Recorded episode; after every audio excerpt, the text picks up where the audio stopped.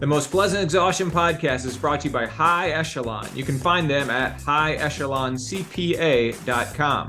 High Echelon PC is a nationwide CPA firm in Atlanta focused on a great client experience. High Echelon provides top quality work with total transparency so clients always know exactly what they're getting. They believe accounting doesn't need to be complicated and that clients should always get the experience they deserve, which includes top notch accounting, tax, and payroll services, timely communication, complete data flow, and the best automation and security. Book a call or drop them a line at their website, highecheloncpa.com. The Most Pleasant Exhaustion podcast is also brought to you by Elemental Altitude Training Center. You can find them at elementalaltitude.com. Elemental Altitude is Atlanta's best and only altitude training facility. At Elemental Altitude's state of the art indoor training center, they are capable of simulating elevation up to 24,000 feet. Training in the thinner air and lack of oxygen prompts an increase in red blood cells, meaning that more oxygen can be delivered to your working muscles on race day. Athletes undertaking all sorts of goals from rugged mountain climbs to flat sea level marathons to Ironman triathlons train in the hypoxic environment created at elemental altitude. I trained there several times myself ahead of my successful race at the London Marathon in 2022. In addition, Elemental Altitude hosts a variety of physiological testing, such as sweat testing, blood lactate testing, VO2 max testing, and a variety of metabolic testing, which can tell you your resting metabolic rate and the types and amounts of fuel you're burning at different training and racing intensities. Drop them a line at info at elementalaltitude.com if you have questions or you want to set up an appointment. Again, their website is elementalaltitude.com. The Most Pleasant Exhaustion podcast is also brought to you by Blue Pineapple Travel. You can find them at bluepineappletravel.com. Blue Pineapple Travel is an agency of experienced travel advisors who help you design the perfect trip. Blue Pineapple Travel advisors are all well traveled and knowledgeable, and they will be your advocates from start to finish. They love to help people plan their travel, whether it's for a race, a family trip, a weekend getaway, or the trip of a lifetime. Their goal is to match you with the trip that you want. Relaxation or adventure, traveling solo or with a group inside the US or abroad, Blue Pineapple Travel can plan exactly the trip that you want. Find them online at bluepineappletravel.com and see some of the great places that folks who have worked with Blue Pineapple Travel go on their Instagram at Blue Pineapple Travel. Finally, the Most Pleasant Exhaustion podcast is brought to you by ITL Coaching and Performance. You can find them at itlcoaching.com. ITL Coaching and Performance's mission is to build a community of athletes set on reaching goals and serving the community. They have a passion for helping people achieve their goals and dreams. ITL coaches are real people with phones, emails, and the desire to spend time with you during your training. They are vested in ITL athletes.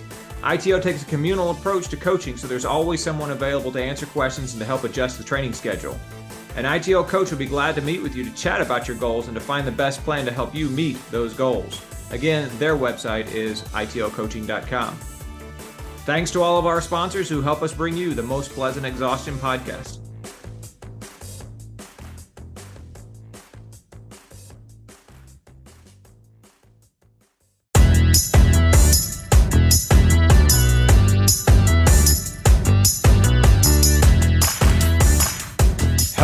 Everybody, and welcome back to the Most Pleasant Exhaustion podcast brought to you by High Echelon PC, Elemental Altitude Training Centers, ITL Coaching and Performance, and Blue Pineapple Travel. My name is George Darden. I'm an endurance athlete and coach here in Atlanta, Georgia. I'm a father of twin boys, and I'm a college professor at midterm.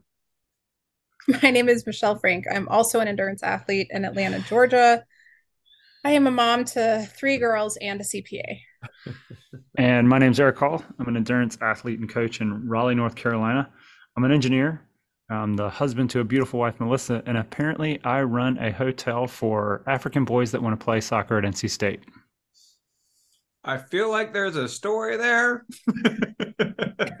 that is not a way that I've heard you introduce yourself before, even though you have talked about your son from South Africa, Vazunzi. Um, uh, are you now having more than just him staying at your house? So Wednesday, I got a phone call from Vazumzi in the middle of the day, and Vazumzi has just passed his driver's test. It took three right. times, um, and we have a vehicle for him, and he drives down to NC State for physical therapy and training.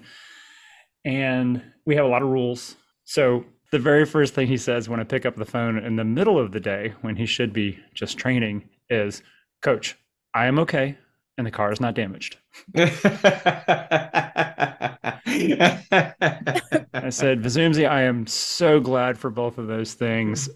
What what's going on? And he said, and he tells me this story about a uh, they have a Ghana, Ghanaian player, uh, Lawson, who uh, was coming is coming to play this uh, fall with NC State. He's going to play center back, and he was basically rushed out of Ghana uh, to to get to the states um, so that he could take advantage of his scholarship and and playing for NC State because of the rush aspect of it, he had no place to stay because it's too early for the school to admit him into their housing for them to really pay for anything.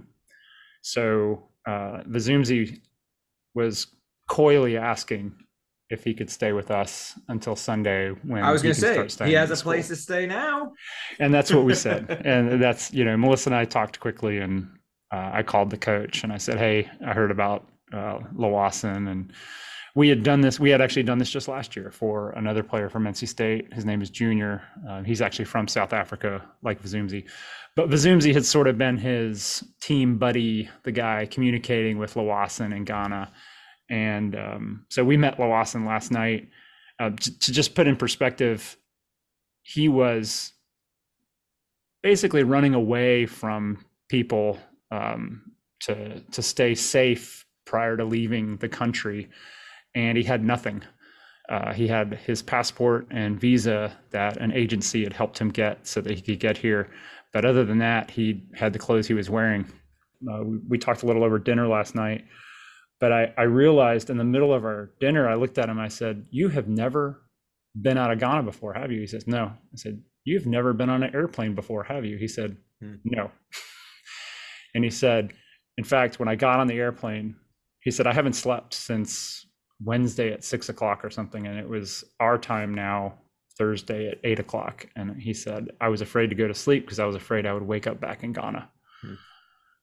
And I was like, gosh, gosh, you know, he's, he is, he is in awe of the uh, opportunity he's been given, not just to play, but to get a degree. He is so excited about getting a degree and then taking that back to Ghana and, you know, helping helping others like him. So yeah, it's really cool. So I made a joke of it, uh, basically to goad you into letting me talk about it. I mean, you kind of have a halfway house for these kids, don't you? We do. Yeah, it's it's a, I call it a halftime cool. house because it's soccer. Halftime house. Okay, yeah, that's great. That's awesome. but no, we and it's it's it's really cool to have another connection with another player. So now we have four kids on the team that have lived in our house or that we have a significant attachment to. Oh, and I, I was taking Mabel for a walk this morning and Lawson met me outside and I was like, Oh, did you want to go for a walk with us? He's like, No, I, I wanted to give you this. And you guys can see it, or people on the podcast can't see it. Looks like a bracelet. It, it is a it is a hand painted um, some sort of pottery type uh, bracelet. And he said he had bought four of them and he was giving them to people here in the states that helped him when he got here. And so he gave one to his coach. Very good. Um, that that helped him, and then he gave one to me, and I'm just like, I'm in awe. I think this is this obviously meant a lot cool. to him, and so it's really cool. Very cool. Very cool. Keep up the good work, Eric. The Hall Hotel is the place to be. I've stayed in the Hall Hotel before. The Hall you halftime did. house. Um, you know who so. else stayed at my house once? Not Michelle.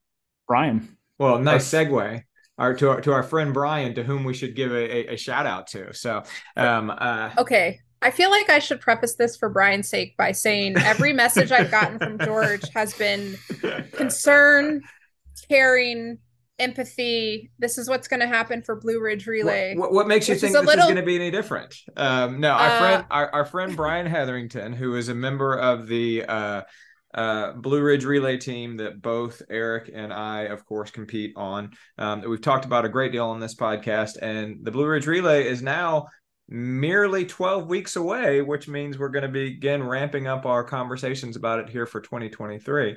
Um, I was going to be getting Brian to come on the podcast in late August because he was planning on doing an Ironman then. Um, but that is not going to happen because he crashed in the Eagleman 70.3 in Maryland over the weekend, separating his shoulder and fracturing his hip. Crashed? So crashed indeed. Crashed, fell over something. We haven't really gotten the full story just yet. Um, but one way or another, he hit the deck um, and got up and did the remaining 40 miles of the bike like a badass um, wow. but then never left T2 because he could tell that something wasn't right, obviously. Um, and so he uh, went to the orthopedist, or first went to the, the emergency room, of course, and that's where they diagnosed him with the uh, separated shoulder and the fractured hip. Uh, and then went to the orthopedist a few days later and got a good long term prognosis. They didn't tell him that he's never going to be able to run again. They didn't tell him that that he's going to have permanent damage in his hip or in his shoulder or anything else like that, which is obviously good news.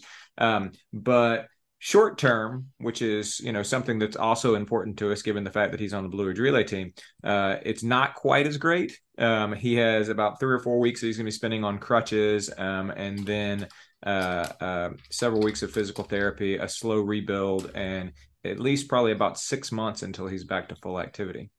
Um, but how's the bike? That's a fine question, and none of us have actually asked him that question yet. Michelle, we have, Wait, however, what? suggested. I'm super impressed with you. You've Isn't clearly like been, you've clearly been watching the Netflix thing? documentary about the Tour de France. yes, I'm concerned. Yeah, I mean, I I'm don't thinking like... about inviting you onto the cycling podcast next week with Justin and Justin. By the way, if there was ever a year where I could hang with you guys, I am I'm killing it. With thank you Netflix, thank you.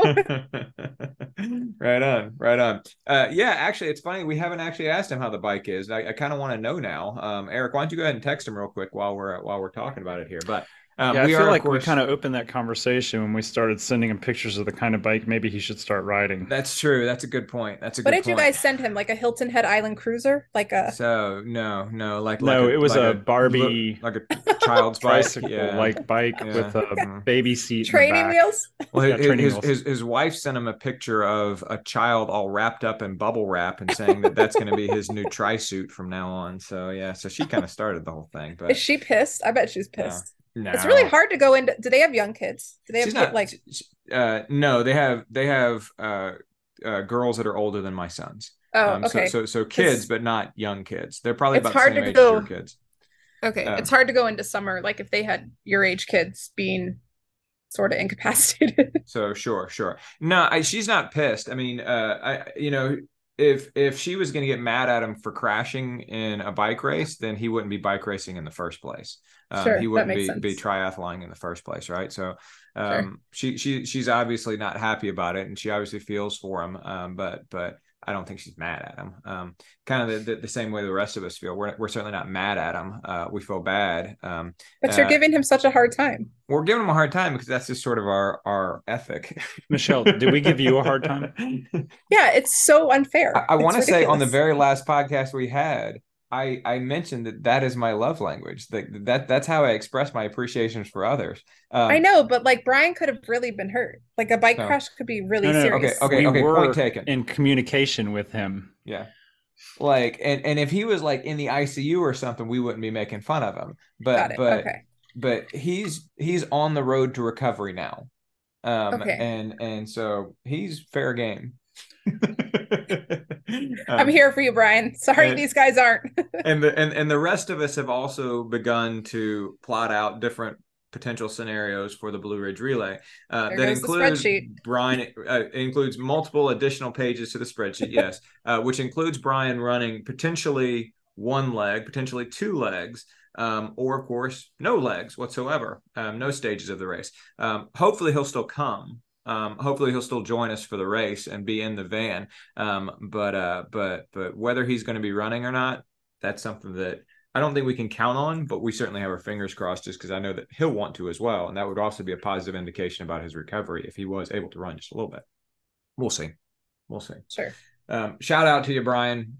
Um, we uh, we do hope you feel better. You're taking your calcium. You're doing what you're supposed to be doing while we're talking about people who are injured, I also want to give a shout out to Mary Jo Rosso. Um, everybody will recall that at the beginning of the year, the first several podcasts we did, I invited people to to uh, reach out to us and let us know if they're willing to come on the podcast and talk about different races they were going to do.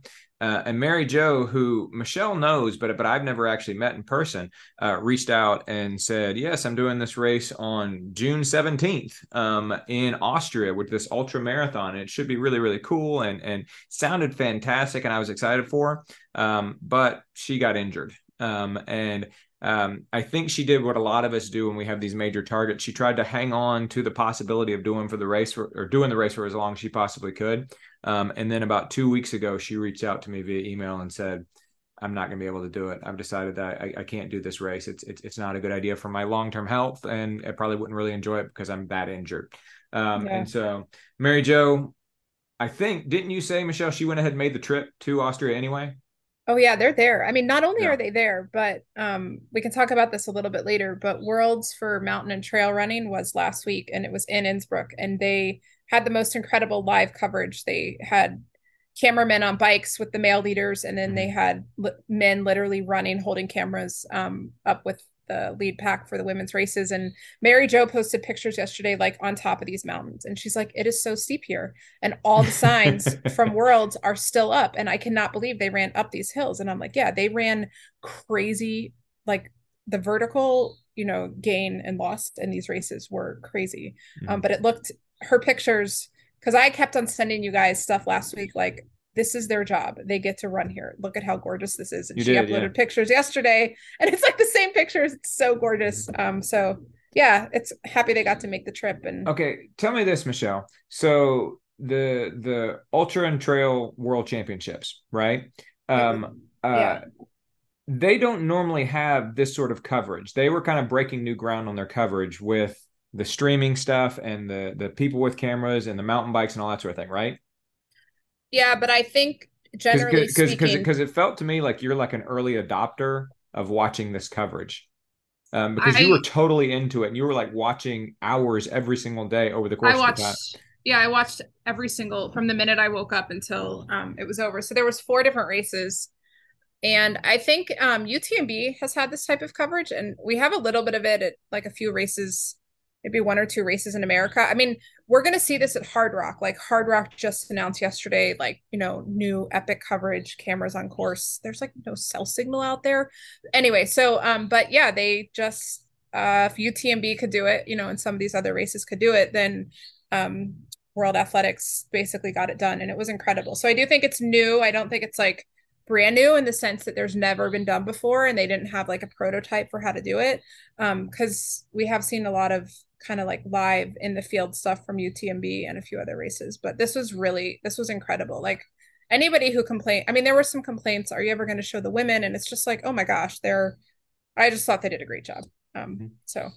So, well, you complain about them not showing, or other. You said other people complain about them not yeah, showing people, the women. Yeah, I mean, they like these are people you know i mean the bikers would like they would like run into the side of a fence and just make sure the camera was safe. And uh, one of the guys ran like ran his abdomen literally into the side of a fence with following the lead women. Like some of the the races were into town and out of town and um, in backyards literally through other people's backyards. One of the male leaders of one of the races maybe it was the 80k i forget but like he went through the backyard so then he had to come back and then go to the other neighbor's yard. I mean I think dissing on this type of coverage when it's it's literally by like another human who's also breathing heavy and you know full at almost full exertion is a little bit like ridiculous. Um so i felt bad for the complaints.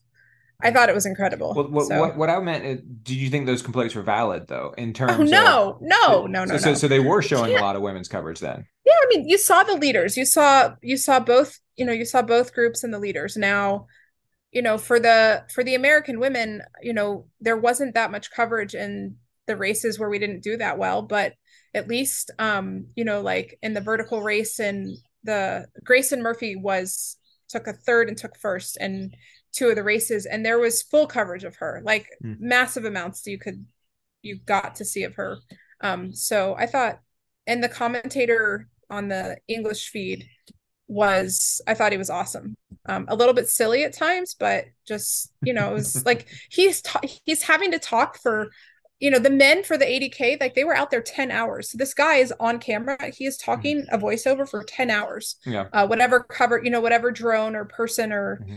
uh aid station film that they picked up so i thought it was great and i feel that, like there should that, be no nobody should yeah. be complaining like all you people that's a skill shut up yeah the the yeah. ability the ability to to carry a broadcast to for to carry commentary over a multi-hour broadcast, whether it's for an Ironman or for a Tour de France stage or something else like that. That's difficult to do. Yeah. I loved it. I loved every minute skill. of it. So yeah, very good, very Yeah. good. I'm glad you watched it so much. Um, the race across America started this week.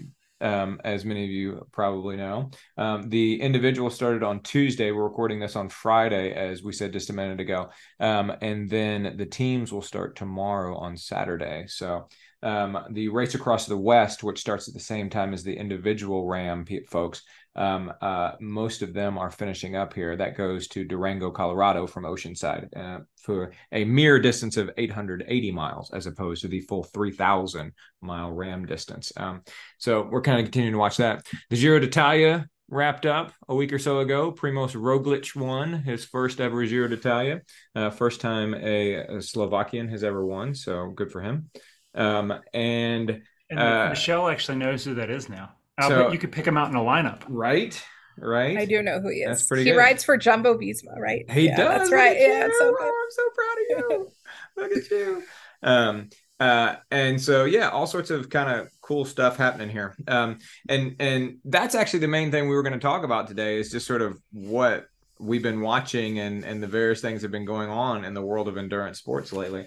Um, also, he started his athlete. He was a ski racer, or maybe a ski jumper Ski before jumper. he got. Yeah, Yeah. before he got on. Yeah, yeah, this is Well, why. Yeah, this is. so- I'm so good at this. And yeah. so, so it's interesting. So his story is interesting um, with his background as a ski jumper um, for for for a variety of reasons, but two of which stand out to me. Number one, he got out of ski jumping because he said it was too dangerous, um, and so I don't get it. instead, instead he got into pro bike racing. Right? Yeah. He's clearly a brilliant athlete. Um, he's clearly capable of of of riding in the pro peloton and winning grand tours right um, he used to ride a bike in order to, to train for ski jumping um, and so he has a background in cycling for sure um, but yeah he left one sport because it was too dangerous and went to another sport that a lot of us wring our hands at how dangerous it is literally yesterday there was a crash in the tour de suisse that killed gino mäder a Mm. swiss rider um, in his home tour in stage five of his home tour.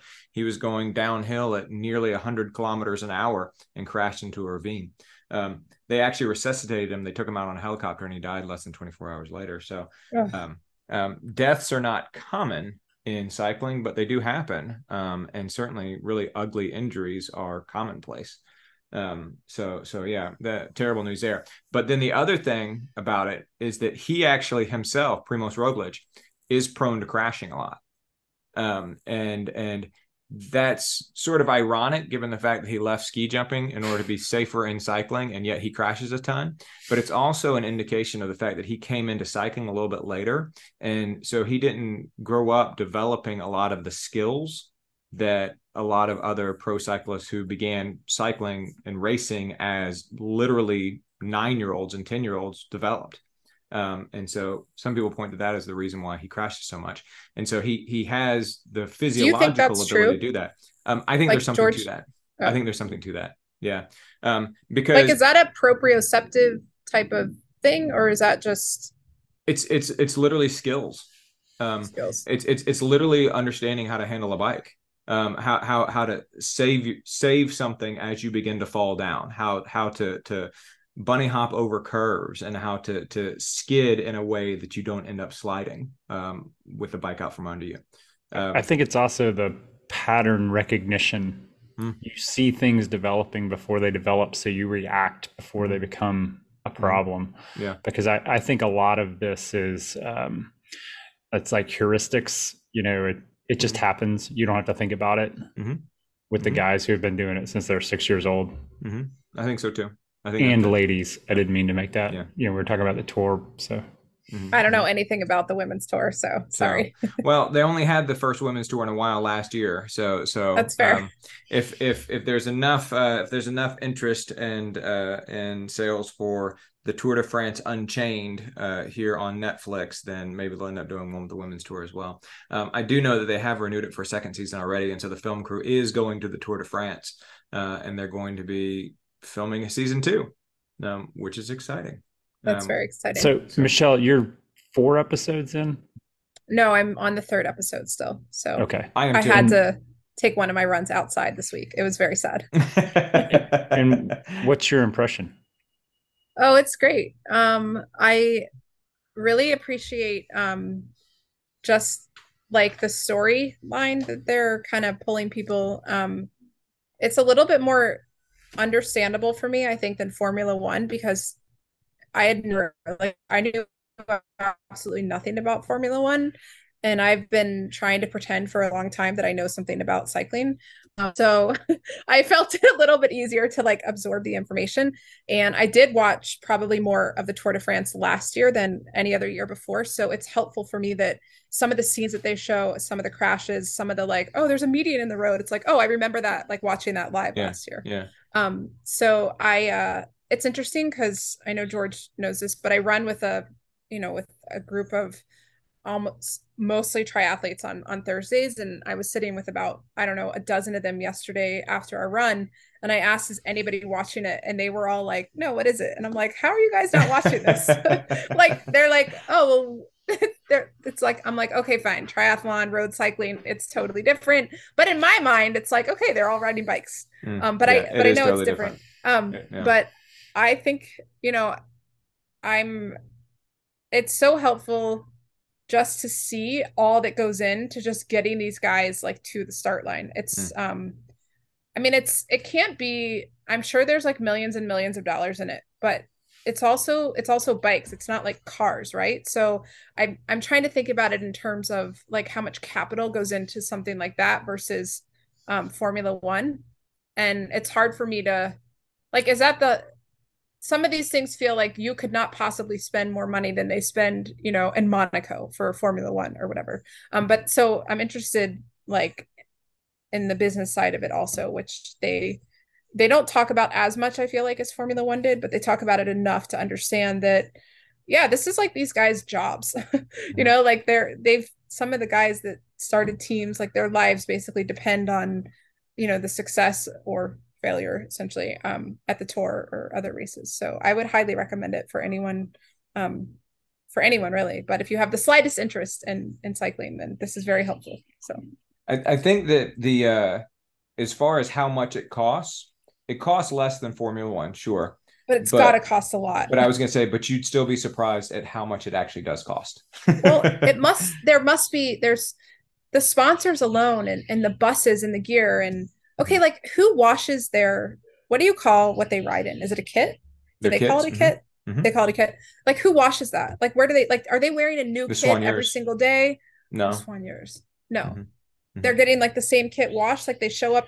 They don't have a oh, locker room because they're on a coach I think bus. they throw that stuff away at the end of the race. They get another one the next they're, day. They're, that they're, stuff's so worn out. Yeah, they, they they do get worn out, but they get worn out in part because of their use. They get worn out in part because of crashing, but they also get worn out in part because they're getting washed so much. Um, yeah. So one of the one of the things that I haven't seen them talking about yet on it because I'm also on episode three is the so-called marginal gains that the, the Ineos Grenadiers team is famous for, um, okay. and and they formerly were the Sky team, um, but but they kind of became really well known for trying to save energy in really small ways uh, in a lot of areas. And so they said, if we can just save two watts here, three watts here, just let people get 10 more minutes sleep because of this and 10 more minutes sleep because of that. Eventually, all that stuff adds up and we can be super successful. Right. Um, so, yeah. um, one of their innovations um, when they first started about 10 years ago um, was to put washing machines on their vans, um, on their buses. And so ra- rather than their soigneurs having to stay up all night and run around in these little small French towns to try and figure out where they could wash these kits in order They're that mobile. people would have possibly uh, clean kits the next day, um, they actually put washing machines on their bus. Yeah. So I feel like Formula One dive, like you could learn about the engines and how the cars are made and see a lot of the behind the scenes stuff. So that's kind of, and again, I'm only three episodes in, but that's what I'm left wondering. It's like, okay, well, where do they get all this stuff? And like how do they pick the bike parts? And who rides what type of bike? And how did who washes their stuff? I keep on thinking that. I don't know why i care so much about that.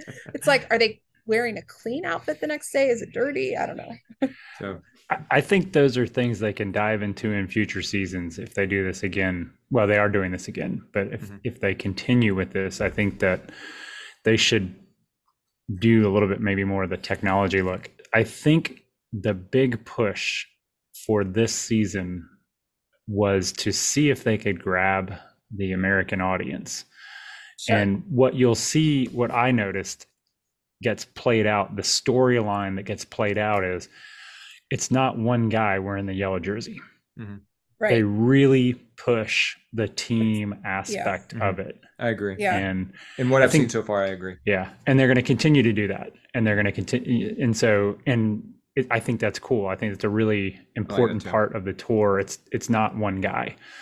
And at one point, I'm not sure if it's in the first three episodes, but one of the guys says, cycling, uh, multi-day cycling is so different than all other ultra sports because all other ultra sports, other than like a team um, relay or a um, Like a adventure road race, race. yeah, Yeah. ran, or adventure race, Mhm. it's so individualistic, Mhm. whereas this is not. Mhm. So Yeah, and I and I think people I think people don't understand that, right? Yeah. Um, and so I, I had multiple conversations with people back when before Lance Armstrong admitted to doping and, and and all that sort of thing. So back when Lance Armstrong was still held up on a really high pedestal, um, I had multiple conversations with people around that time about he was able to win not only because he was a great cyclist, but because he also always had the best team with him.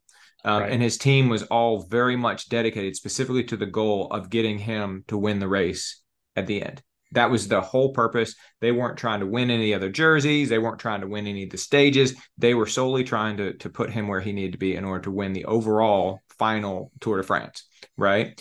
Um, and people people would always kind of look at me like, well, what do you mean? I don't understand. Like, you mean he didn't win the race? I'm like, no, he did win the race. But I'm saying you can only win the race if you have a really strong group of supporters out there taking care of you and making sure that you're not expending energy at unimportant times in the race. Um, that Right. you have as much energy as you possibly can for those critical moments uh, when the race is won or lost. Um, and and uh, yeah, I, I, I'm glad to see that too.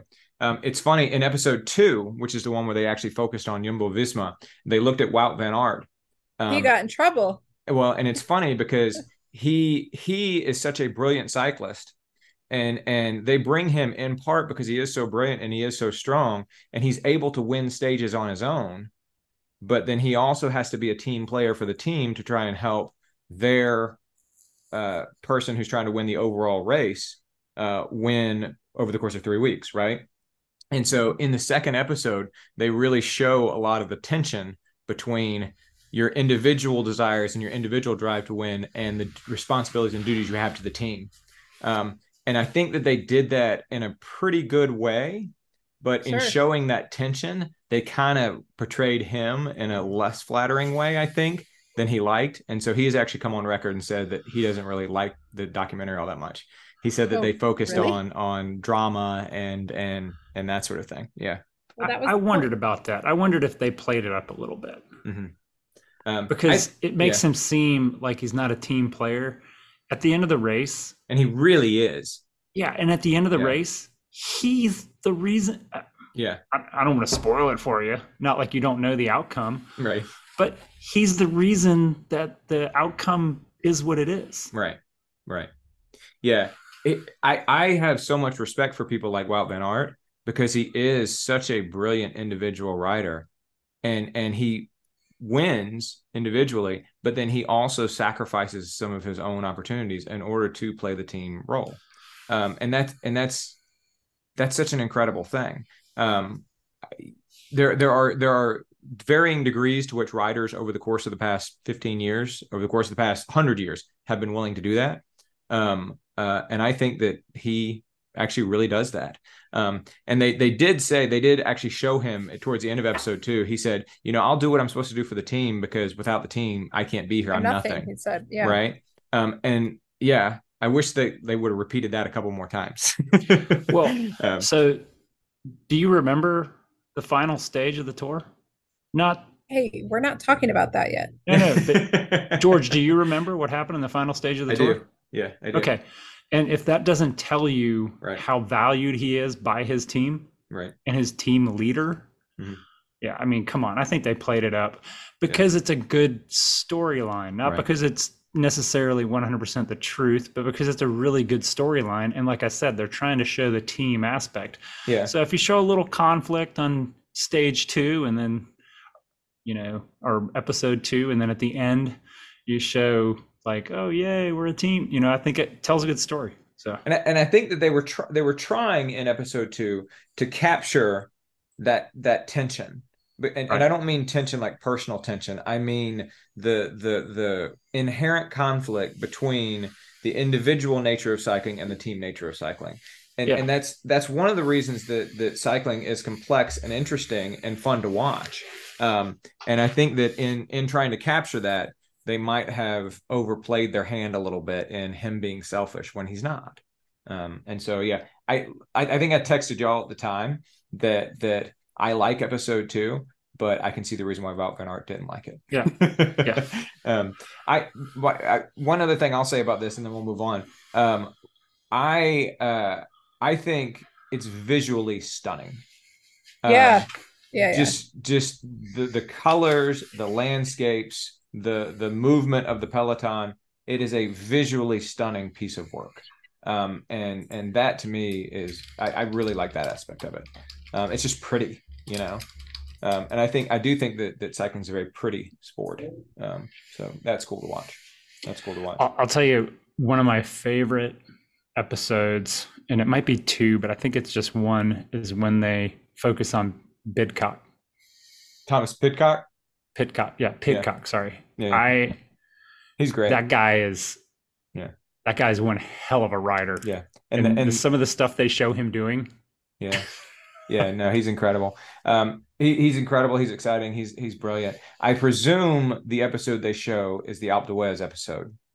Um, yes. I don't feel like I've seen that. So you haven't yet because it's not okay. until like stage 15 or something like that. Right. Okay. Um, but uh, but yeah, I'll be looking forward to that one.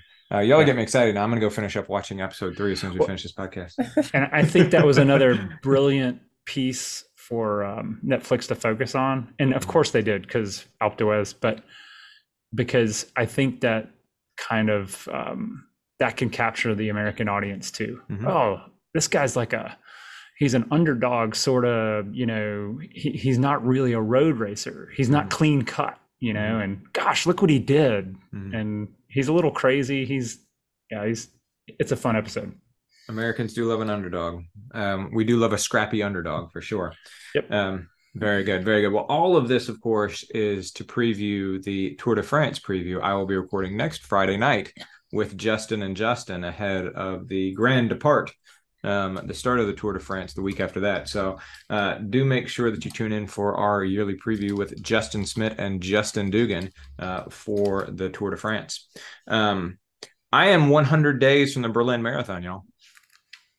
As Is it of, really happening? As of today, I am now 100 days from it. is it is it really so it happening? Is, it's 14 weeks from Sunday um, on September the 24th. So uh, yes, indeed, this race that I signed up for in 2019, planning to run in 2020, I am now merely 14 weeks and two days from actually competing in. Um, which I was telling my wife this morning, I was like, 100 days, given how long it's been, feels like it's like so close now. And even when we talk about well, 14 weeks, like a training cycle, how long does that take? 14 weeks. It actually feels kind of close. And and in some ways it feels kind of close in not good ways because I still have some training to do and I still have some weight to lose. Um, but 100 days, I'm going to do like 125 workouts between now and then, right? I'm going to run the Blue Ridge Relay between now and then. I'm going to run uh, uh, somewhere in the neighborhood of 700 miles probably between now and then. Like I have I got plenty of time and plenty of fitness, plenty of opportunities to gain fitness here. But um, but yeah, this is sort of a. I feel like this week and, and today in particular is turning a corner to it's suddenly kind of close by. Um, will you do anything differently in the next 14 weeks in preparation for Berlin than you did in preparation for London? Uh, just a little bit. Um, so how so? Uh, well, so you'll recall that that getting ready for London, I actually I had COVID, and then well, first I, I, I ran ran the New River Marathon, then took some week off, some time off of that, and then had COVID, and so like I my fitness hit like an all time low immediately prior to starting to train for the London Marathon, um, and I certainly am not at my fittest right now, which I shouldn't be. That's okay but I'm still in a better place than I was 14 weeks out from London. Um, and so that's good. Um, I also the Blue Ridge Relay is only two weeks out from Berlin, which kind of pose a different sort of challenge. I'm going to be pacing a friend at a marathon on Labor Day weekend, which is the weekend before the Blue Ridge Relay. Um, and so, like that month of September, that last three or four weeks is going to look a little bit different. Um, and so, I think the one big thing I have to do, and this is good because I think I'm I'm able to do this, is that I'm going to need to to get in a lot of those bigger workouts and a lot of those longer runs sooner. Whereas I was forced to move as quickly as I could, but still not very fast because I was so unfit. Um, 12, 13 weeks out from London.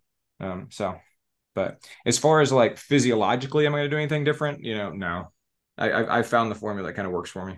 So you really do need to run 15 miles with me this weekend. I I told you I would. oh, I'm planning on it. So, what better way to spend Father's Day than abandon my family and go run with Michelle? oh shit.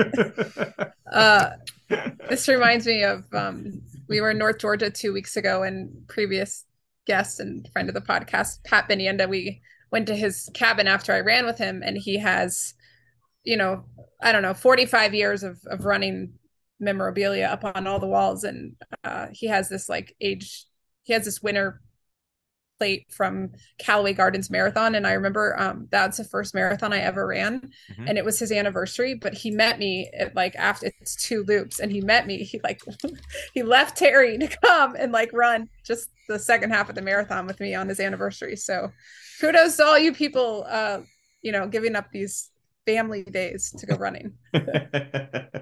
well, but I, I joke about abandoning my family for it. I'm not. Uh, my wife, I dropped her off at the airport this morning, and so you know she's not around. Oh, um, she's not even here again. okay. So no, and so my sons, uh, in order that I'll be able to run with you, I'm probably gonna take my sons up to their grandmothers on uh, on Saturday. So, so yeah, I'll be spending Father's Day solo, as fathers do. I was gonna say. um, oh man. The Comrades Marathon was last week, um, and there were uh, double course records actually, which is kind of cool. Um, Gerda Steyn uh, won uh, and set a new course record uh, in the women's race. Um, the uh, course record was 34 years old, as a matter of fact. Um, they were in the down course this year because you know sometimes they run up and sometimes they run down. Sometimes they run from Durban up to Pietermaritzburg, and then on the other years they run down from Peter Mer- Pietermaritzburg to to um, to Durban. Um, but the 34 year old down run record uh, had been 554.43. Um, and uh, Gerda Steyn broke that by 10 minutes. Uh, she ran 544.54. Um, the, on the men's side, there was a defending champion, a guy named uh, Tata Dihana or Dijana. Um, and he broke the uh, the record of David Gatebe, uh, which dated back to 2016. Uh, the record was 518.19. Um, and uh, he ran, uh, Dijana ran 513.58. So another kind of almost five minutes that he broke it by there. Uh, and matter of fact, the top three all ended up running faster than the old record. So um, clearly, um, this was a pretty impressive day at the Comrades Marathon and a nice day for breaking records here, at least on the uh, the down route of the course. Um, so I feel like speaking of breaking records, I'm I'm glad we're a podcast where people don't like count on us for every race result because there's been so much amazing running True. the last few weeks. Yes. Every single race, every single high school NCAA Agreed every record is is falling so fast that I don't even it could literally be in the span of 45 minutes one like a men's 1500 and a men's 5000 and you can forget about how incredible the 1500 was because the race 45 minutes later is is also incredible. You're right. Like if we podcasted amazing race results, we would need to like block off a day of our lives probably. but but the comrades run was was spectacular. She's yeah. uh she's she's a phenomenal marathoner, phenomenal yeah. road runner really. So yeah clearly for sure for sure absolutely um yeah so let's talk about at least a couple of those results um, because I totally agree with you. I mean, the the record performances and the amazing results have becoming thick and fast over the course of the of the last short while here. Let's talk about just a few that have stood out to us. Uh, Michelle, you want to talk about the ones that have stood out to you the most first? Um, well, I would say just you know coming off of um, it's interesting. Oh, I don't know. Okay, well, yesterday was yeah. No, I can't. I don't. I can't pick a few. But let's just go. Yesterday we had a women's mile um, in Oslo that was spectacular. I think Cory McGee ran uh, a 418 and she basically ran the fourth fastest mile in American history. And Nikki Hiltz right behind her. Um, they ran the fifth fastest mile. They were third and fourth. So Cory was third and Nikki was fourth. Is it, which, this is at the at the Dream Mile in Oslo? Yeah uh, mm-hmm. un- incredible. Um, and then actually, I'm pretty sure Josette Norris was also in that race, but this is how ridiculous it is. I didn't even realize this morning that she also ran a 421 mile there, which I believe is an outdoor personal best for her. Hmm. Um, but the records of Cory and Nikki, I mean, that's that's kind of the performance I feel like Cory McGee has spent the last 10 years trying to put together. And it wasn't on a world stage and it wasn't on an Olympic stage, but I think she's the type of runner that really thrives off of um, experience and confidence before these championship races and i don't think there could be like a more perfect outcome for her just ahead of usa's and, and hopefully ahead of worlds um, but also at the same meet we had the men's 1500 which was absolutely insane. I mean i feel like we watched 1500s for years and if somebody broke 330 that was that right. was the topic right? Right. Um and in this men's 1500 did we have eight. nine guys? Eight guys under 330 yeah. Um and then obviously um Ingebrigtsen running just you know I sometimes wonder when he's when he's just dominating these races um when he turns around and and he and this is more speaking at the 2 mile but it's like who is he looking for right yeah. like he's he's so dominating like he's he's he's clearly um just has a gear that that nobody else has um and and I like that he's sort of his demeanor this season has sort of been that of what I feel like you usually see with the sprinters. Like he's acting sort of like he's just bringing it to. He has some um, swagger. Yeah, exactly. Yeah. He's like, you know, like, well, come get it, you know, or I wish I had some everybody like I'm running forward and everybody else is just hanging on. And he's like, I wish I had somebody to hang on to, but there's just nobody there better than me. Yeah. Um, you know, he said something yeah. like that in his post race interview. So no, so to was... be so so to be clear, in Oslo he ran the fifteen hundred. He ran three twenty seven to win that race, in which uh, seven other people also went under 330. One of the people went under 330 was American Yared Nuguse, who set a new 1500 meter record for American men, uh, beating the record of Bernard Lagat, which was about 15 years old, I want to say. Um, so, pretty impressive, continuing a pretty impressive season there for Yared Nuguse. But the other record that Ingebrigtsen set that it was so impressive was in Paris. Um, and this is the one that's kind of getting most of the headlines, and that was the two mile record. Um, they don't often run the two mile, they run the 3,000 meters indoors, they run the 3,000 meter steeplechase outdoors, they run the 5,000 meters outdoors, um, but they don't often run two miles. Back in 1997, Daniel Komen ran 357, ran under ran two miles, averaging under four minutes per mile. Um, and Jakob Ingebrigtsen felt like he could beat that. Uh, and so asked the organizers in Paris to put on a two mile, and they did, and he ran 754. he ran a workout leading up to that race. Um, I think maybe the Tuesday, maybe maybe somewhere five to seven days out, he ran six by eight hundred and it was unbelievable but he felt like he didn't execute it as fast or as perfectly as he wanted to so he repeated that 6 by 800 workout right. two days later before right. ahead of that two mile world record right. And, um, the, and the last two 800s were each under 150 i'll also point out so the the text thread that that eric and i are on with our blue ridge relay crew we often share some of these results with one another whenever it pops up. Um, and Jakob Ingebrigtsen when he ran the two mile new world record his first mile was four flat, and then his second mile was 353, which take a beat and let that digest. he said he could go faster. His second mile, he probably could. If you if you're running your second mile seven seconds faster than your first one, you probably could have paced it a little bit better. Um, but but yeah, he ran 353 for the second mile. Uh, and our friend Brett pointed out on the text thread that that Daniel Komen remains the only person to ever run two miles in a row at sub four minute pace. okay. Okay. Okay. Um, so speaking of, of other records, one of the records that, that I was most impressed by over the course of the last short while here is from Lex Young. Um, Lex Young is an identical twin along with Leo Young, um, and they're both the younger brothers of of Nico Young. Um, we've talked about Nico Young several times on this podcast. Um, that uh, Nico Young is one of the best runners in NCAA, um, and uh, is uh, running for the uh, University of Northern Arizona, Northern Arizona University. Lex Young broke the high school 5,000 meter record here in the United States uh, last month in late May by running 1334.96. Um, that record itself had only been set a couple of weeks earlier um, by another runner who beat Galen Rupp's, Rupp's record from about 15 or so years ago. 1334.96, Eric. Were we running that in high school? I can't quite remember. I was I, I, ran about that pace, but I think it was for a 400. right? Um, incredible, incredible. Um, by by Lex Young, um, and it's not as if his brother Leo Young is some sort of slouch. Leo Young broke the four minute mile as a high school junior. All right, what else? Uh, what else stood out to you, Michelle? Yeah, I think um, highlighting Faith Kipyegon's 1500 meter and 5000 meter record. Um, I like Faith. I mean, everybody likes Faith.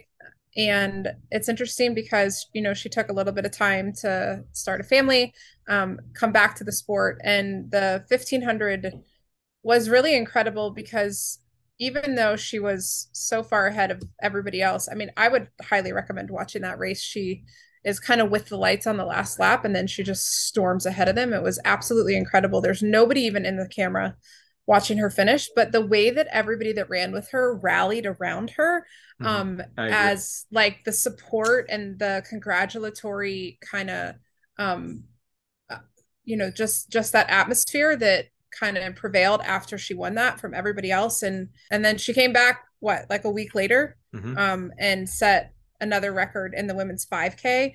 Mm-hmm. She hadn't run a 5K in I don't know years. um, I, have seen all this stuff like death, taxes, and Faith Kipyegon, like the three, like the three most constant things that you can that you can think of. But it's interesting because she said that she's undecided um, for Worlds in Paris and that she does want to kind of take her career in the direction of the road marathon. Um, so it'll just really be fascinating to see what somebody with such a storied history, you know, on the track at the middle distance does when she does actually kind of make her move into the longer distance races. Um, for sure, for sure. Yeah, she ran first, began the first woman ever to run under 350 in the 1500, and then 1405. Is that what she ran for 5,000 meters? Uh, it's just not. It's like off the charts. Yeah. Like, are we yeah. talking sub 14 minutes for a women's 5K now? Yeah. It's not. We are. Yeah, I mean, I know, but that's yeah. not. That's I didn't. Oh, it's think... incredible. I agree. Yeah. But but yeah, and so so it's not as if she was just kind of out there with the Pacers and the and the wave lights by herself. She was running with the current world record holder uh, or the current at the time, now the former yeah. world record, uh, Letesenbet Gidey in that race, and and Gidey was leading a lot of it until about the last 600 meters, and then Faith Kipyegon, the world record holder in the 1500 meters, took the lead and had more speed over the course of the last 600 meters, as you would expect, than the 5,000, 10,000 meter runner Gidey did. Yeah, um, and it's I thought at least for Gidey, this is the first time that we had seen her race since mm-hmm. she basically collapsed like a mere meters before the finish line at World Cross right. last year. So, I mean, she's obviously in incredible form. It's great to see uh, that she's healthy and, you know, running, but she was just no match in that final lap. Yeah. Yeah, for sure. For sure. Other kind of things that have stood out stood out to us. Um, we're going to talk about Katelyn Tuohy here in just a second. Um, Eric, you mentioned before when you were describing all the people that are that are stopping through your house that are they're NC State soccer players. Uh, that that one of my thoughts was, you know, are, are, we transforming into being fans of NC State here? Which I hope not. I'm actually going to give a shout out to a University of Georgia runner here on the podcast, um, and that is a that is actually an Atlanta local, a guy from Woodstock named Will Sumner, um, who is a true freshman at the University of Georgia um, uh, from Woodstock High School um, won the 800 meters at the NCAA championship unchallenged in an amazing fashion. Led wire to wire, ran 144, um, and and it was never in doubt. Um, a super impressive performance from him uh, to win NCAA's. Um, he didn't run a whole lot in the early part of the season, Um, the University of Georgia coaches are clearly prepping him for uh, USA Nationals, um, where he'll be racing against pro runners. And damned if he's not one of the favorites as a true freshman at the University of Georgia. Woodstock High School grad. Go Owls. I think that's what they are. Um, yeah, they just announced also he's going to run on June 24th um, against Clayton Murphy and Bryce Hoppel. So that's basically the last two U.S. champions versus this NCAA champion who's what 20 years old, 19 years old. Like, yeah, um, that should be awesome. So Amazing. that's in June Yeah. 24th next weekend. Amazing. So Amazing. yeah, yeah, he's definitely. Um, it'll be interesting to see whether he stays, you know, NCAA or whether he goes pro. Um, but I guess a lot of that will depend on kind of what happens at USA's. So Absolutely.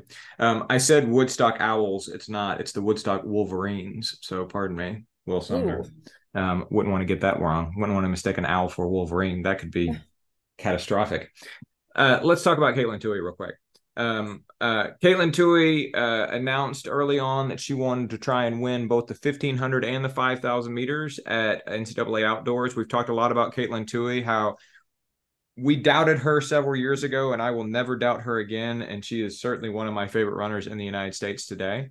Um, and uh, she went into the 1500, does what she does, ran to the front of the race, made it a hard race. Um, but then all the pure 1500 meter runners kicked past her over the course of the last 150 uh, meters of the race. Um, the race ended up being won by uh, a runner from Harvard named Maia Ramsden, um, and Katelyn Tuohy was seventh. Um, and then 5,000 meters, well, let's see how well she can rebound. She actually scratched out and didn't start. Um, and Parker Valby, who we've talked about on this podcast before from the University of Florida, uh, ended up winning the 5,000 going away, um, uh, mostly unchallenged as well. Um, what do you make of that, Michelle? yeah, Katelyn looked awful in the 1500 meter rounds, honestly. Um, it was sort of shocking. She made it to the final, but she had to work really hard to clinch that spot in the final. Um, so I think that going for a double like this, especially when the races were back to back, I think she had to turn around and run a 5K uh, within an hour after Yeah. finishing the 1500. I mean, that's that's totally baller. Like I think if you have the resume and you have the pedigree of Katelyn Tuohy, you can. She basically sacrificed one and essentially two NCAA titles um, for just the chance to go for something that nobody else had done. Right? She ran 1503 earlier in the year um, for the 5K. She would have been by far and large, you know, the favorite and probably would have just run away with that title. So I think the most impressive thing about this was after she quote unquote bombed the 1500 meter file. Final she went to her coach Laurie Henes and she said like I just I feel so awful. And she just she she was a do not start for the 5k so I think when you have so much on the line um an NCAA championship you know a potential to move into the professional ranks and people looking at you and sponsorship deals to be able to just sit an athlete um, and to think about like what's actually best for Katelyn and her future um, in terms of like her long-term health and place to not start her. I just I liked this coach before and I like her even more now. I was gonna Um, say, I and- mean, and I that's, think- that's and that's kind of what we've talked about several times. That that all along Yeah. the way, evidently, Katelyn Tuohy has had coaches that are looking out for her in that way. Yeah, and I think like I think a lot of other NCAA coaches can also look at this and maybe like not not feel like they don't have to sacrifice their athlete for the place or the points. Now, NC State was never, you know, in in in the game of potentially points for the outdoor championship as a team, but still, I mean it it just it it really bodes well for coaches being able to just kind of if they if, if they have this gut intuition that this race is really going to be bad for the runner and the athlete, you know, team aside, and they focus on the person. I mean, that's Hmm. that's really what they should be doing. Well, if Um, they if so- they if they put their athletes first, then winning Yeah. will take care of itself ultimately. Yeah, and I think Katelyn has proven that over and over, and I think she drives a lot of of what she does. And um, even when she ran that 5K several weeks ago, she said that she had hoped to go much faster. So I think she's been on a bit of a just she, you know, she had a really she did cross country, she did indoors, won all the things. It could be that and it, obviously this is not their plan because you know she was really focused on the world's team, but it could be that it's just time for her to sit down, like. To rest. know. Maybe, may, yeah, like maybe she Yeah. runs easy Let, for let, 2 let, weeks. us make clear what we're talking about. Yeah, yeah, yeah, yeah. yeah, Yeah. just to rest right just Yeah. shut her season down now um but you know i don't know i feel like maybe she goes home and takes a, a week or two easy and tries a workout or two and sees how she feel and then maybe they can reassess for usas i mean i think we were definitely planning on seeing her you know on those start lines but she looked awful at ncaa's so Eric, um So I get it that it was the right choice to not run the 5,000.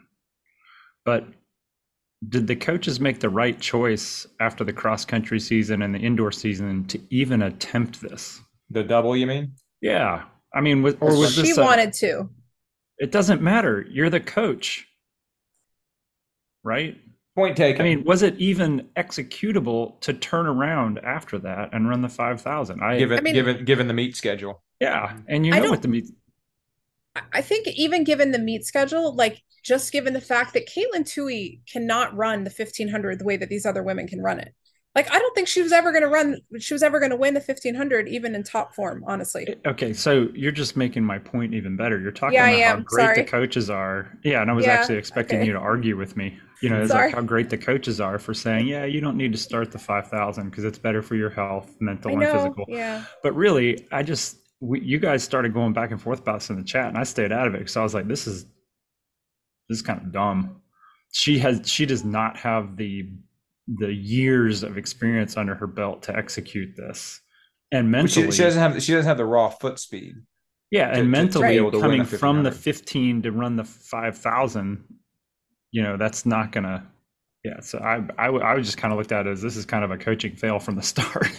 So- Po- So here, here's here's and I, I I hear you. I think and I think that's an excellent point, Eric. I- my, my my takeaway from it is that is that Katelyn Tuohy kind of feels like she's checked all the boxes and she's looking for new boxes to check. Right. You know what I'm saying? Like for her just to go out and win yet another 5,000 meter outdoor championship just kind of really wasn't enough. That didn't fire her up and that, that didn't really do anything for her.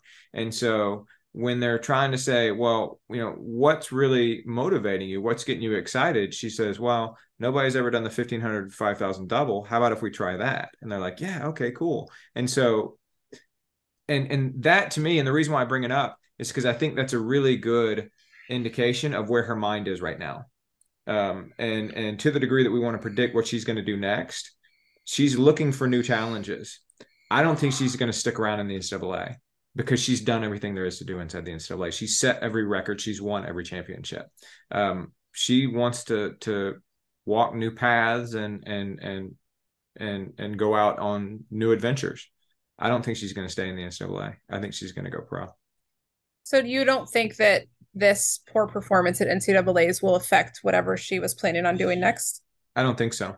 Um, because because I think that that um, while while it seems like kind of a bummer to end such an illustrious college career in such a sour note, you can't let that you can't let something like that negate Uh, everything else. yeah and and and influence your decision in a way that it it shouldn't influence your decision like i think i think that was probably like her pure emotion the next day if you would ask she's like i'm gonna come back and i'm gonna win everything next year like that probably would have been her emotion the next day but i think over time as that fades a little bit i think she's gonna say no you know what do i really want to do well i want to do things i haven't done before well where can i do those sorts of things overseas I can do them in different places. Like I've done everything I can do training here in Raleigh, running in NCAA. Yeah. I, I want I want to explore new areas. That's It'll be I- interesting. You know, one of the the 400 meter, um, the other double that we had hoped to see was Britton Wilson from Arkansas, and she's Mhm. broken all the 400 meter flat and hurdle records this season. Um, and she also not only did she not win one, she didn't she didn't win any. Mhm. Um, but she's already, you know, she right the day after or a few days after announced signing with an agent um, and going pro. So it's interesting. You know, it was kind of a similarly disappointing NCAA's for both of them. Um, but Mhm. Britton's already kind of come out and been like, okay, well, this doesn't affect what I'm doing next. And, you know, I've signed with an agent and I'm looking forward to next steps. Right. It's been pretty quiet over at uh, NC State. Mhm, So- mhm. Well, you know, I, I, I was about to say it was a, it was a bad year to try and double, but then I Mm. remembered that the men's 5,000 and 10,000 meters were both won by the same guy from Stanford, uh, Ky Robinson. Um, and so Australian runner and a super amazing, incredible performance from him in both of but those. not on the same day. Um, not on the same day. uh, he they're about 48 hours apart. He ran the last uh, the last 800 of the 10,000 meters in 154. It's pretty crazy. As a collegiate runner. um, I yeah no. Speaking of things that we couldn't do in high school, there you go. Eric. I've never run a 800 and 154. Have you ever run an 800 204? I have, but but but but that's a big difference. Yeah. Um um all right.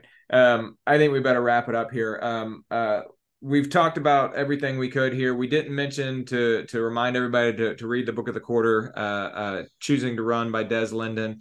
Um, we didn't get a chance to talk about Eric's favorite new toy, the Normatec boots, uh, the recovery boots, but we'll definitely talk about those. Uh, by the next time we all get together, I'll have my new favorite toy, the Zwift Play controllers, and so we'll definitely talk about that as well. Um, but one thing we do make sure we do want to make sure we mention is uh, about Allie on the Run. Um, so, fellow podcaster Allie on the Run, why don't you tell us about it, Michelle? Yeah, so um, I'm a avid Allie on the Run listener, as uh, are many people in this world. She has um, typically the first or second most popular running podcast in America.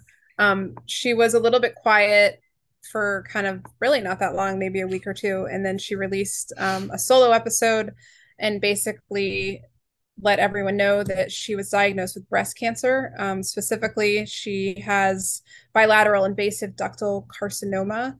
Um, it is, I believe, or at least as much as she's told us to this point, and she did release this solo podcast uh, prior to this past week, which seems to have brought a bit more bad news. But it does seem to be stage one. It does seem to be um, super treatable. It hasn't spread to the lymph nodes, and she was facing what looked like a lumpectomy, but based on some test results that came this week, it does seem like she's going in for a double mastectomy with reconstructive surgery the first week in July.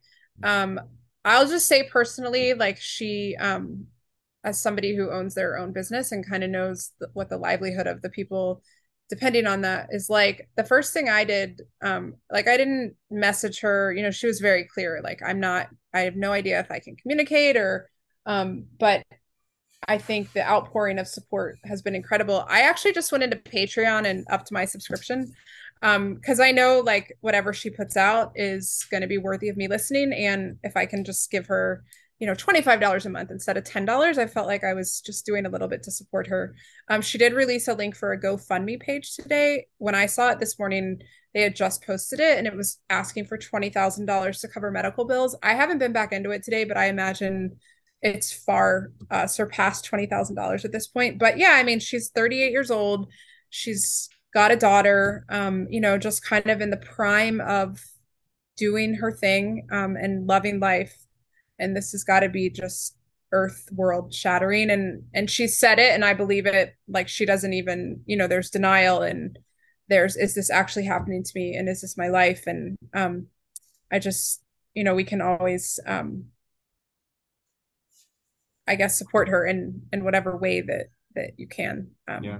Whether The- that's just a download or a Patreon contribution or a GoFundMe contribution, I'm you know I'm I'm happy to help Yeah. do what I can. Uh, it's going to be a rough. I, I I assume you know once the surgery starts and then she goes right into chemo, um, and then the next year is probably pretty terrifying for her. So For sure. She has a lot in front of her. oh yeah, So yeah. Um, so best wishes to her. Um, we of course uh, wish her a very speedy recovery um, and uh, hope that everything unfolds well, um, Yeah. or at least as well as it possibly can. Eric, thanks for being with us, man. Always a joy. Good to see both of you. Good to talk to both of you, hear what's going on. I appreciate it. All right, buddy. Michelle, keep up the good strength work. Will do. Talk to you guys later. Bye bye.